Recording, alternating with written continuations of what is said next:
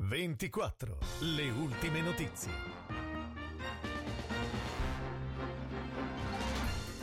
Buona giornata dalla redazione di Novara 24 in studio Nadia Carminati, queste le notizie principali. Sono due le persone arrestate per la truffa del caro nipote a Novara.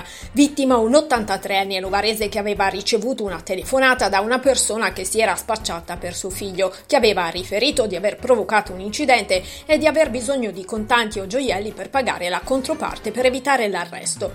La donna aveva consegnato gioielli a un giovane che poi, seguito dagli agenti della squadra mobile, gli aveva consegnato assegnati ad una coppia nel parcheggio di un supermercato. La coppia è stata poi arrestata.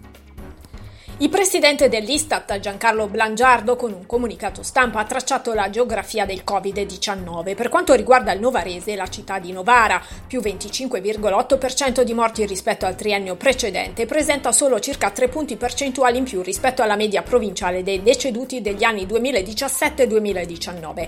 Anche nell'ambito di buona parte degli altri comuni con almeno 10.000 abitanti, i dati sono in crescita. È il caso di Trecate, più 23,1%, Borgomanero, più 24%, 4,9% e Oleggio più 28,4%. Arona è invece l'unico grande comune in cui nel primo semestre di quest'anno la mortalità segna con il meno 10% rispetto al 2019 un'apprezzabile discesa. Le nuove fototrappole da poco installate a Borgomaniero per individuare i responsabili di abbandono di rifiuti hanno già dato risultato. Sono infatti già state combinate le prime sanzioni. Sempre a Borgomaniero, personale preposto sta visionando le telecamere di sicurezza per identificare i responsabili dell'imbrattamento di una delle nuove panchine in legno, quelle che circondano alcuni grandi alberi nel parco di Villa Marazza. Ha riaperto ieri martedì 1 settembre l'asilo nido comunale di Trecate il piccolo principe accogliendo i bimbi già frequentanti nell'anno educativo 2019-2020 nel rispetto delle normative nazionali e regionali per il contenimento del contagio da Covid-19.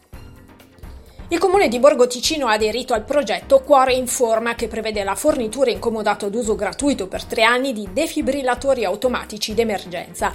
L'amministrazione ha già individuato la collocazione dei totem, frazione Campagnola, campo sportivo comunale lato via stadio, frazione Gagnago ed eventuali altri sedi sensibili in base al numero dei defibrillatori donati. In chiusura allo sport, dopo 5-7, la Igor Volley ottiene il pass per la Final Four di Supercoppa in programma nel fine settimana a Vicenza. In semifinale le azzurre sfideranno Busto Arsizio. È tutto aggiornamenti e approfondimenti su novarese24.it.